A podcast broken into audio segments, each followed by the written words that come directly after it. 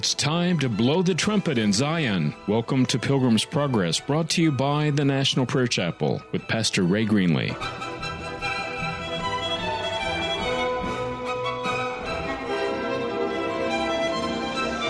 Today's broadcast is pre recorded. Welcome to Pilgrim's Progress. Is your journey toward heaven is it on track? Are you making progress? This journey takes us from the city of destruction, or as you'll discover as I share with you today out of the book Pilgrim's Progress, from the city of stupidity to the celestial city. It's important that we consider what progress we're making on this journey, that we be honest with ourselves and with God you know that if you continue walking in known sin, in known rebellion against God, that you will not be saved. Now, I recognize that we're Americans. That is, in fact, a problem because we as Americans have become very arrogant and very proud. We think that we are the greatest but we're not. And it's time for us to be very honest, brutally so, with ourselves about our spiritual condition, that we could look honestly at the face of God in that great day of judgment and not be condemned, but instead be invited into the heavenly realm. Bunyan talks about this in terms of moving day by day on the pilgrimage. For John Bunyan, it was not a one time, I'm saved, and now everything is fine. For John Bunyan, as it is for me, and as it was historically in the Christian church with John Wesley, with the great revival movements of the past, particularly that wonderful movement of God in Azusa Street, and in other revivals, there has always been a recognition of the day by day progress that must be made in order to enter into the kingdom of heaven. My name is Ray Greenley. I pastor the National Prayer Chapel in Woodbridge, Virginia. I'm glad you've joined us today. If you're still here at this point, it must mean that you have an honest and sincere heart and that you desire something deeper than the common pad, pablum that's being passed out almost across the board in America. It's time for us to turn to the scriptures to turn to the teachings of the Lord and go deep, not just intellectually, but also in our experience. Now, just a highlight if you are interested, you can go to nationalprayerchapel.com and there you'll find us streaming live on the internet. You're welcome to go and watch on the webcam as this program is produced. I want to move quickly today into the story that the Lord is giving us in Pilgrim's Progress. We are specifically in the in the part of the story where Christiana, the wife of Christian, who refused to journey with him while he was alive and scorned him for his faith and commitment to Jesus. But now Christiana has fallen under great conviction, and she now has sacrificed everything her time, her fortune, everything is on the line to make this journey successful for her. She's joined by mercy and by the children and now they have a guide by the name of Great Heart. and he has come to protect them from the enemy. God does not leave us defenseless against the devil. I want to share with you now this story. It's a wonderful story, and I suspect it will have great meaning for you, even as it does for me. As they are leaving the valley of the shadow of death, and as they have left the part of the journey where there are snares for their feet, where they have seen heedless, dead, cast aside, flesh lacerated, bleeding, and now he's gone. But Take Heed was able to successfully negotiate through these snares. And then we come to this part of the story. Now they approach the end of the way. It was there that Christian had seen the cave where he went by, and out of the cave now came a giant named Grim or Maul, who used to spoil young pilgrims with sophistry. The definition of sophistry is a subtle or deceptive reasoning. And it gets its name from an ancient school of Greek philosophy that was known for its skeptical view on absolute truth and morality, and for its leaning toward egoism and gain. So now this great giant has come out, and he uses as his primary tool sophistry. How many times this great giant has come out against me? This is not a cave that we just pass by one time. There are many caves and there are many giants by the name of Grim or Maul. And they come and they say things like this It's impossible for you to serve Jesus. It's impossible for you to live a righteous life. You always must sin. You can never leave your sin behind. When you hear those kinds of words, whether they come from someone acting as though they're an angel of light or a pastor, if someone says to you, you can never leave your sin, know that they are belittling the blood of Jesus and they are making the blood of Jesus of no more value than that of the blood of a bull or a goat or a lamb. The blood of a bull and goat and lamb, according to Hebrews, the ninth chapter, could not deliver people from sin. And so it was declared righteousness. But then Maul comes, or Giant Grim comes with his sophistry, and he says, oh, you can never you can never gain the victory over your sin. You're always going to walk in sin. In fact, if you say that you're walking without sin, it's because you have not recognized the depth of what sin is. You can never be perfect before God. Only, only the righteousness of Jesus can cover you and declare you righteous but the declaration of Christ's righteousness leaves you filthy dirty underneath.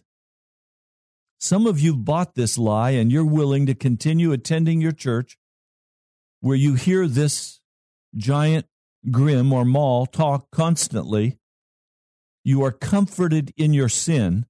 You are comforted in your wickedness. And you say to yourselves, or the giant whispers in your ear with his sophistry, don't be concerned. You're saved. You have the assurance of salvation. Don't worry. Relax. Jesus loves you. You can never lose your salvation. You are going to go to heaven in the midst of your sin. That's what the giant Grim wants you to believe. And this giant dresses up in a clergy frock this giant will dress up in beautiful clothes of silk. This giant will come in every kind of disguise, but you can quickly identify him by his sophistry.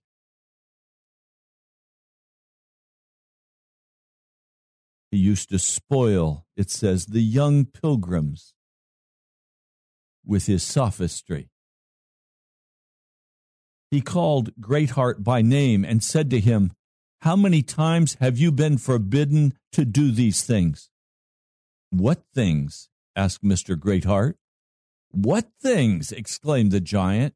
You know what things. But I'll put an end to your trade today. Oh, but please, said Mr. Greatheart, before we begin to, to battle, let's understand the reason why we must fight. Now the women and the children stood trembling and did not know what to do. Then Giant answered, You rob the country, and you rob it with the worst kinds of theft. Come on, these are generalities, said Mr. Greatheart. Come to the particulars, giant.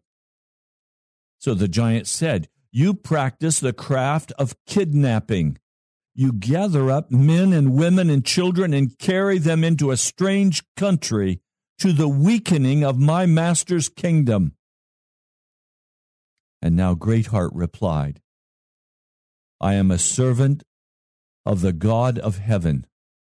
My business is to bring sinners to repentance I am commanded to do my work and to turn men and women and children from darkness to light, from the power of Satan to the power of God.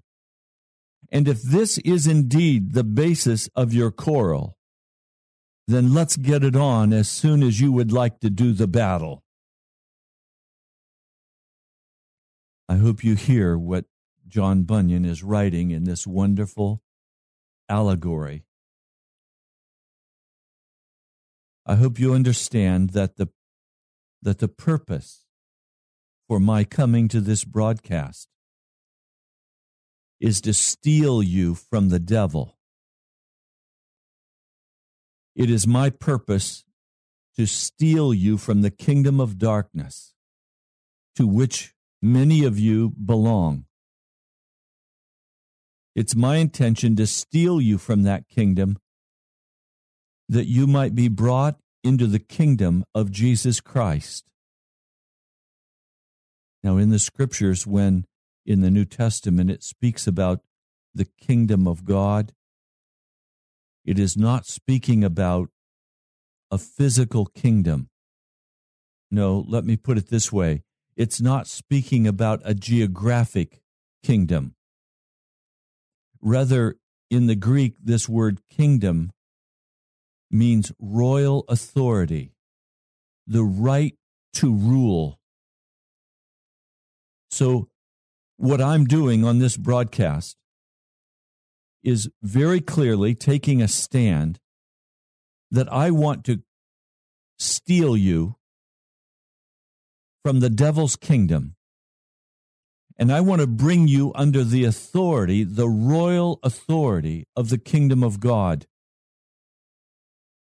Now, some of you have been struggling with this. Some of you have even attended the National Prayer Chapel. And you've been very excited about the freedom that God began to bring you into.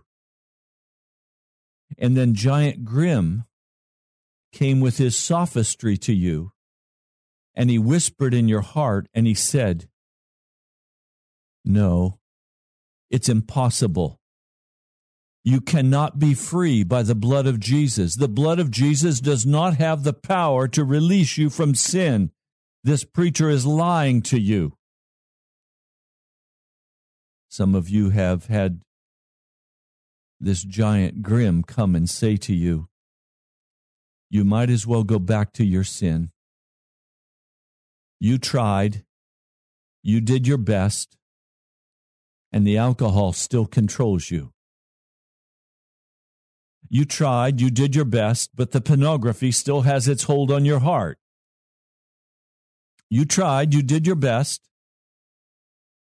but you're still a sinner, and you still belong to me, says Giant Grim. I guess I have to ask a question. Who do you belong to? Don't pretend that you belong to Jesus and continue to walk in freedom in your sin. And I'll tell you what my grave concern is that many of you will go to church. You'll hear the entertaining music. You'll hear the soothing words of the pastor as he comforts you in your sin. There will be no call to repentance. There will be no call for you to transform your life by the blood of Jesus. In fact, the blood of Jesus won't be spoken of. Everything will be oriented toward making you feel welcome and feel comfortable and to feel like you're in a, a community of people where you can be encouraged. The problem is, will you be told you must leave your sin or you will be in the judgment cast into the lake of fire? Now, please, I can't come and sugarcoat this message for you. Many of you have tried to overcome your sin and have been utterly unsuccessful. And when Grim comes and says, okay, you tried, you gave it the old college try, you failed. I don't mind, he says, if you go to church. I don't mind if you call yourself a Christian, so long as you know that you failed and you will continue to walk in your sin, he says. Well, I'm here to bring a different kind of gospel to you. We cannot overcome sin in our own strength and in our own power. We overcome sin by being born again. That means we enter once more into the tomb with Jesus Christ, according to Romans, the sixth chapter. We are crucified with Christ. We die. As one young man said to me with surprise in his voice. You mean if I'm going to be a Christian, I have to give up everything to follow Jesus? Yes. You have to be dead to this world. Now, as you are brought into that place, Jesus will do the work of circumcision in your heart. He will give you a new heart. So the cry must not be, I have to overcome my sin. The cry must be, I cannot overcome my sin. Jesus, I give my life to you. I die. You have the power to break this thing in my heart. I renounce it in the name of Jesus. I cast it aside in the name of Jesus Christ. And I will no longer seek after this wickedness in my heart. I will instead seek after Jesus. And when we begin to take that position and our focus is Jesus, not the sin, but on Jesus, our focus is on the cross of Jesus. Our focus is on the risen Lord. And as we begin to walk in that, the power of sin is completely broken in our lives and we gain the victory. We come through. The old timers had this, what they called the mourner's bench. Let's talk about, let's talk about the mourner's bench. It was simply a pew in the front of the church. And it was reserved for sinners who began to fall under conviction, who were not through with sin but who had a hungry desire in their heart to be set free, then they were to get up out of the congregation and come and seat themselves on the mourner's bench. Now, why call it the mourner's bench? Because there was mourning to do. Have you ever been to a funeral? Of course you have. They're not very pleasant affairs usually. It's a time of great sorrow and sadness. Now we comfort one another with the words of Jesus that this beautiful Christian who has passed on like Christian crossing the Jordan River, is now with Jesus, but still you're left alone with just the memories. We mourn. Well, the mourner's bench is called such because it's where we go to mourn for our lives, because our life is over. And a person must take each portion of his life, examine it carefully, and then lay it down and let it be dead to him. It must go to the cross. So I must bring my money, and I mourn because I must give up all control over, over the money, and it's no longer mine, it's His. It belongs to Jesus. I bring my children. I give up my rights over my children to Jesus Christ. And I ask that Jesus take possession now of my children. I dedicate them to the Lord God of heaven. I give them up to Jesus. I'm no longer the one in charge and control. Jesus is. From this day forward, I will no longer try to keep my children happy. I will instead do everything in my power to keep my children holy. If they're holy, they'll be happy. But they'll be a very different kind of child. I must bring my wife, my husband. I must lay them on that altar a dear brother that I that I know very well has been struggling for years over this issue.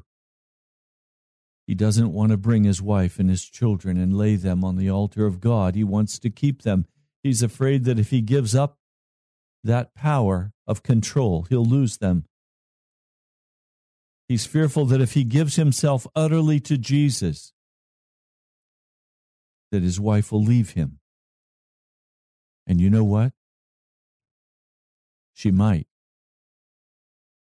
I had that experience early in my life where my wife left me because of my commitment to Jesus and my commitment to gospel ministry. As she threw out the gospel and she threw out the church and she threw out Christianity, I praise God He's now brought her back and reestablished her in the faith. We have great wounds. We have great sorrows in our hearts. All of this comes with a battle with this giant grim who comes with his sophistries and comes with his lies. There must be some place where we finally say, I must hear an honest word from God. I must, I must hear the Holy Spirit. I must hear Jesus in my heart, in the Word, in the Scriptures. And I will turn away and I will no longer listen to Giant Grim. And if that means I have to pick up the sword of the Spirit and go to war with him, I will do so because I will not buy his lies. I'm very concerned for for you today that you not be listening to the lies of Satan, that you not be walking in discouragement, that you not be walking in sin, in rebellion against God. I'm just hearing in the in the spirit as I'm sharing this that some of you have fallen back. You're caught in the snares of sin. And if you're not delivered, you're going to die. You cannot be saved in your and continue to walk in your sin. And the only way you're ever going to leave your sin is for you to die to your desires and your beliefs and your ambitions, to your comforts, to your pleasures, Some of you are not going to make it through if you don't take the television and put it in the trash. it's too big a temptation. There's too much darkness. Some of you are not going to make it if you don't cut the internet off and stop going to it and to the wickedness that you find there. Some of you are simply not going to make it if the bitterness and anger of your heart is not released in the Spirit, if you don't die to that anger and walk in forgiveness and humility before God, you're just simply not going to make it. And I come today with every intention of stealing you from this from this giant grim of rescuing you in the name of Jesus that you could walk together with me and other Christians who are not that in name, but are that in, in fact, in reality, sold out with no areas of darkness remaining in their hearts. Victorious. This mourner's bench, they would sit and struggle and cry and pray until finally they were able to lay everything down and then they would leap to their feet and begin to shout, I have the victory in Jesus.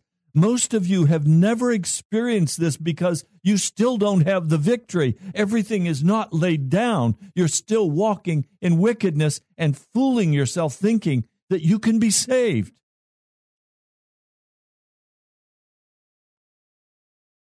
How do we walk with, with this reality? You must do something. You can't just continue to walk lukewarm because Jesus said, I'm going to come and spit you out of my mouth. I'm going to come. Literally, it says, and I hate to be gross, but this is what the scripture actually says. It doesn't say spit you out, it says, I'm going to vomit you out of my mouth. Why? Because you make Jesus sick. Are you making Jesus sick to his stomach by your lukewarm condition? By the lack of fire and fervency in your heart. Our phone number is 877 534 0780. Let's make this telephone the mourner's bench. Are there any of you today who need to come through in victory? And in your heart, you're crying out, you're under conviction, and you want Jesus.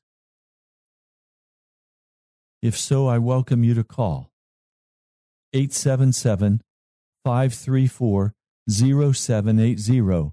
Or if you have that great victory and you're shouting because you have been delivered by the blood of Jesus and you're walking clean before Him and you want to share that, call and share that.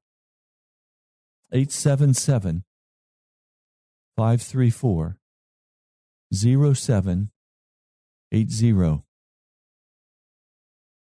I'm going to ask our producer to play a song, The Holy City.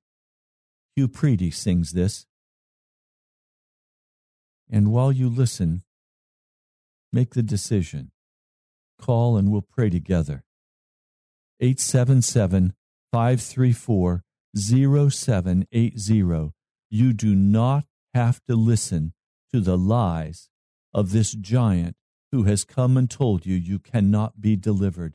The deliverance is there, it is free for you, and you can today have the victory in Jesus Christ.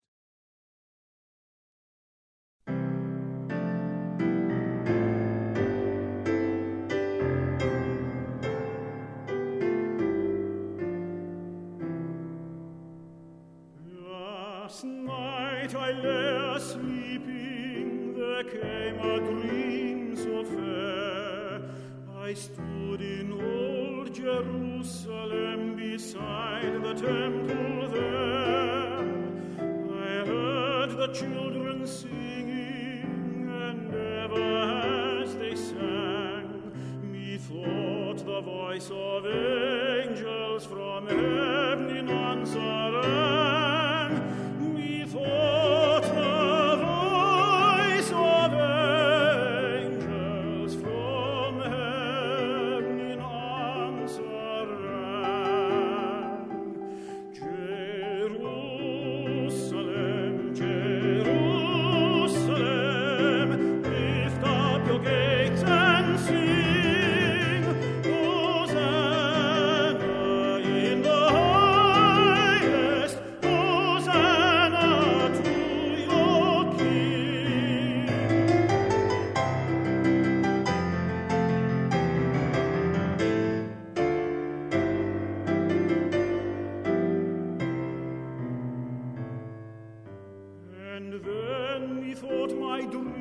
Was changed, the streets no longer rang. Hushed with a glad hosannas, the little children sang. The sun grew dark with mystery, the morn was cold and chill, as a shadow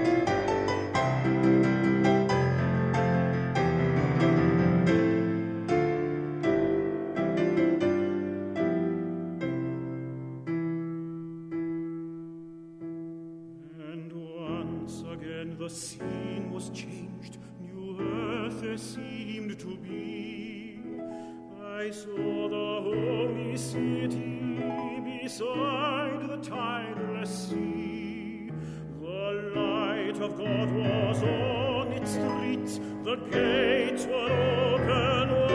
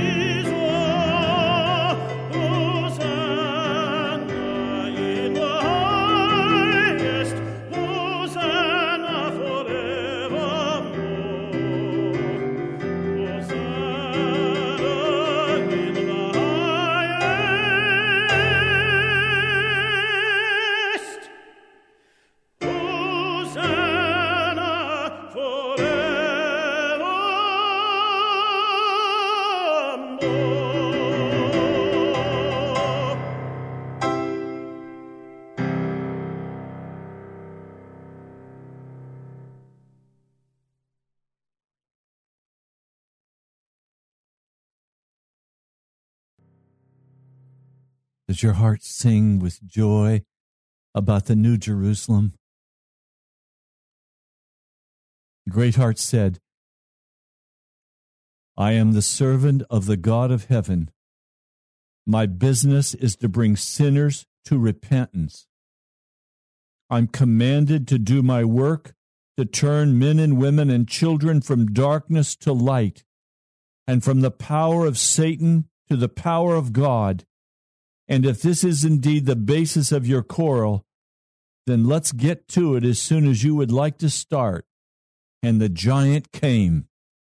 And Greatheart went out to meet him. And as he went, he drew his sword. But the giant had a club. Without any more words, they started to fight bitterly. And at the first blow, the giant struck Greatheart down upon one of his knees. With that, the women and the children cried out in prayer. They pleaded mercy. Recovering himself, Mr. Greatheart laid into the giant in a full and powerful manner and gave the giant a wound in his arm. He fought like this for the space of an hour to such a height of heat that the breath coming out of the giant's nostrils was like the heat coming out of a boiling cauldron. They then sat down to rest themselves, but Mr. Greatheart applied himself to prayer. The women and the children also did nothing except sigh and cry, crying out to Jesus all the time the battle lasted. And when they had rested themselves and caught their breath, they both went at it again. And Mr. Greatheart knocked the giant down to the ground with a full blow. No, cried Moll. Let me recover, said Grim. In fairness, Mr. Greatheart let him get up. At that, they went at it again, and the giant missed only slightly from breaking Mr. Greatheart's skull with his club. Seeing that, Mr. Greatheart ran at him with the full heat of his spirit and pierced him through under the fifth rib. Thus wounded, the giant began to faint and could not hold his club up any longer. Mr. Greatheart seconded his blow and cut off the head of the giant from his shoulders. And then the women and the children rejoiced. And Mr. Greatheart also praised God for the deliverance he, that he had worked. And when this was done, they all worked to erect a pillar of stone and fasten the giant's head upon the top of it. Pretty gruesome stuff. I want to tell you something. This is an allegory that is real. The giant comes running at me with his club, and he says, You might as well not even talk to these people. They're not interested in Jesus. He comes running at me and he says, Your whole message is pointless. They believe they're going to be saved in the midst of their sin and they're comfortable and they're happy and they don't want to hear this message of righteousness and holiness. I say, well, here's the sword of the Spirit. I'm going to go after him. And so I go after the giant Grim with his sophistry. And I lay out what the word says. And I cry out to the Lord and I ask him to bring conviction to your heart to shake you out of the worldliness that many of you are walking in out of your religion. Religion will kill so many. Religion will take so many to hell. Because it's the sophistry of the giant. Knocked a person over the head, and so they're now unconscious, and they go through life unconscious, believing a lie believing that when they get to the judgment, God is not going to look at them. He's going to look at Jesus and say, Come on in with all your sin. Such ungodliness. Oh, how are you today? Are you walking clean before God? Are you walking righteous before God? Are you struggling with this issue of sin, or have you simply made peace with sin that you're always going to be a sinner and you're you're on your way to heaven anyway? Let me read this passage of scripture for you out of the book of Hebrews, the 12th chapter.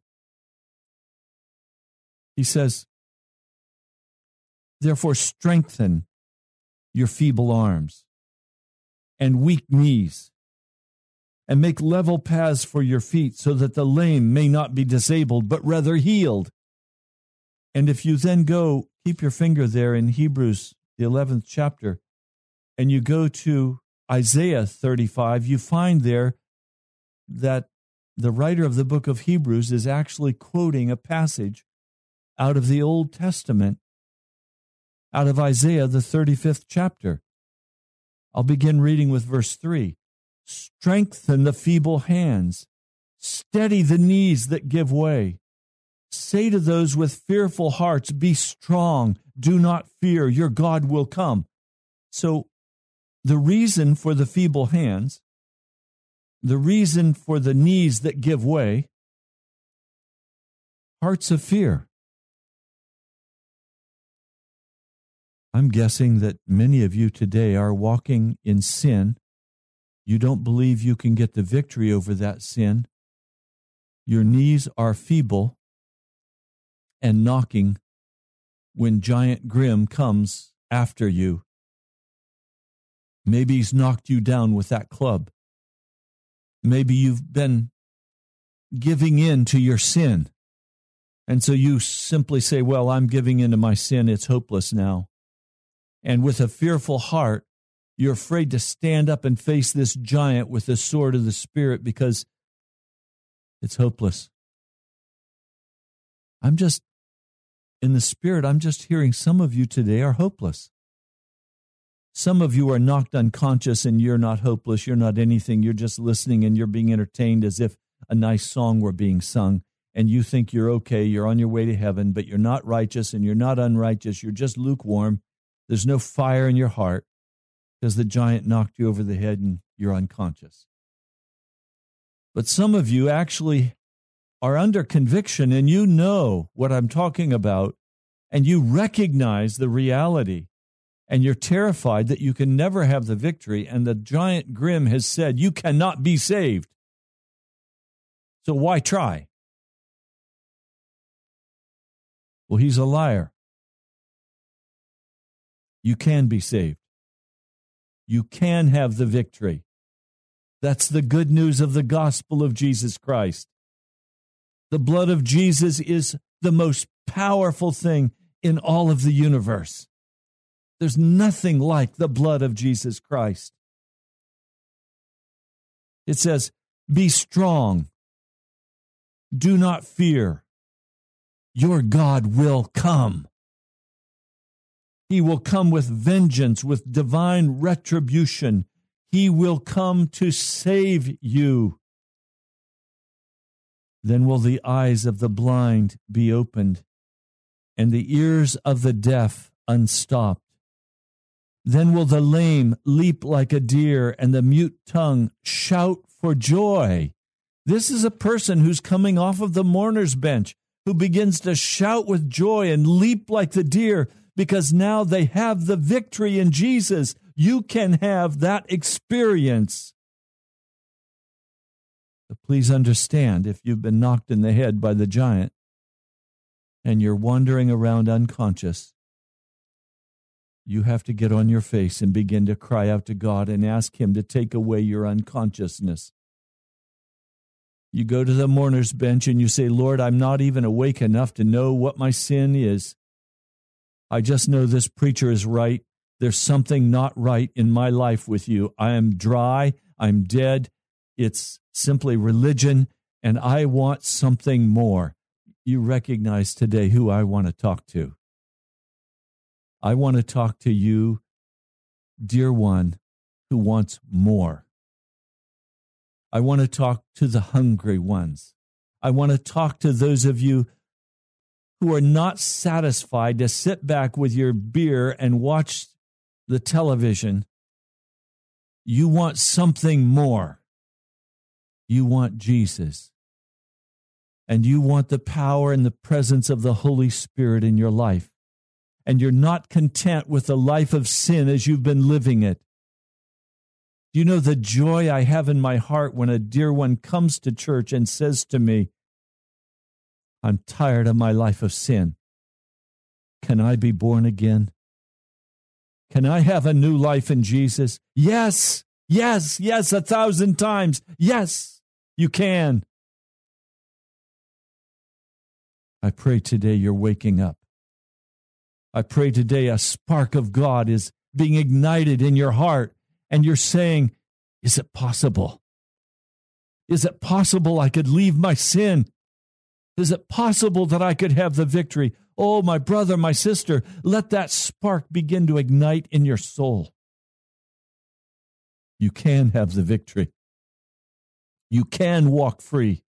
You can walk in joy and in power and in the fullness of the Holy Spirit. That is a gift Jesus wants to give to you. Don't be discouraged. Don't listen to this wicked giant who comes with his lies of sophistry. Don't listen to those who want to come with their lies and comfort you in the midst of your sin. I pray to God I'm making you uncomfortable today. If you're walking in sin, I pray you're getting uncomfortable because the fire of God is being ignited under you, and you're saying, I don't like the heat. I need to get to Jesus. Is that happening in your heart today? This passage continues.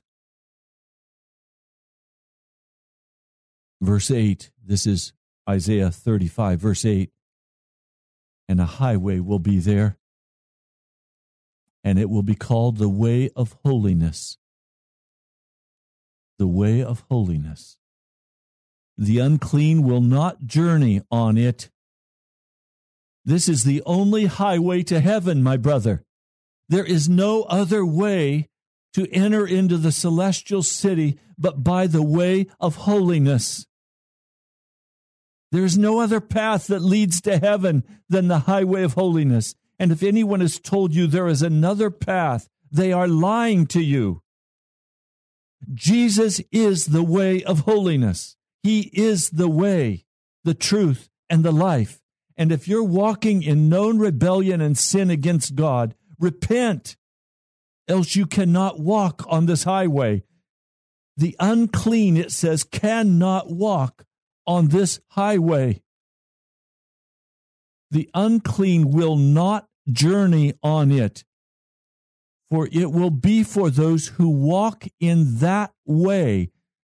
That way is that way of holiness. Wicked fools will not go about on it. No lion will be there, nor any ferocious beast will get up on it, for they will not be found there but only the redeemed will walk there, and the ransomed of the Lord will return. They will enter Zion. They will enter Zion with singing. Everlasting joy will crown their heads. Gladness and joy will overtake them, and sorrow and sighing will flee away. You cannot walk in the way of holiness, which is the only road to heaven, if you're walking casually and unconscious before a holy God in the midst of your rebellion and your sin. Belonging to a church will not save you. being a religious person will not save you. The only way of salvation is the highway of holiness, the way of holiness, the straight and narrow path. Entering in at the gate, going to the cross, dying, being born again, and walking faithfully before Jesus day by day step by step until we cross that Jordan, until we die and we're brought through in victory and glory on the other side. There is no other way to heaven. And if you are trying to find a shortcut, there are no shortcuts. Please hear me today.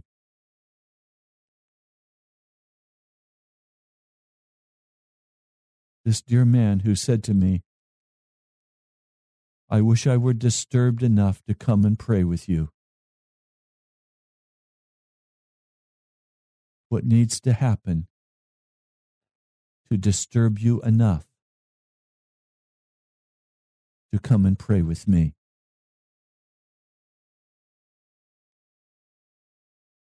The National Prayer Chapel has been established as a mourner's bench as a place where Christians can come and hear a straight word of God, a place where, by the Spirit of the living God, a person can be convicted of their sin and washed in the blood and set free and shout in victory. I invite you to come. I invite you to come this Sunday. It's inconvenient for many of you because it means driving long distance. Is salvation worth driving the long distance? I invite you to come and fellowship with a people who are not interested in foolishness, who are interested only in the salvation of their hearts and their families and their friends. It's not a place of entertainment. It's not a social place, although we love one another. It's a place of prayer and intercession. It's a place of conviction. It's a place where men and women want to get right with Jesus and be born again. If there's a cry in your heart that you want Jesus, don't try to do it alone. There are some things that happen in the church that don't happen when we're by ourselves. So don't isolate yourself, but instead press in grab a hold of what I'm offering you. I'm offering you a lifeline to heaven. I'm offering you a place built at great sacrifice for many people, at great expense, a place where you can come and get right with Jesus. Now go to nationalprayerchapel.com and there you will find the directions for coming to the National Prayer Chapel. We meet at All Saints Anglican Church in Woodbridge, Virginia. All Saints Anglican Church in Woodbridge, Virginia. And I'm Pastor Ray Greenley. The National Prayer Chapel meets at this facility 12:30 Sunday afternoon. I invite you to come. Now let's pray together as the broadcast closes. Almighty God, your Spirit has been heavy upon me today. I pray for conviction to flow in the hearts of men and women. I pray that that conviction will increase until they will go to the mourner's bench and repent of their lukewarm hearts, repent of their rebellion. Lord, I pray you'll strengthen their knees, strengthen their arms, Give them the courage, Almighty God, to step in faith and follow you, Jesus. I pray that the conviction of the Spirit will be poured out on this city now. In the name of Jesus, I pray. Amen.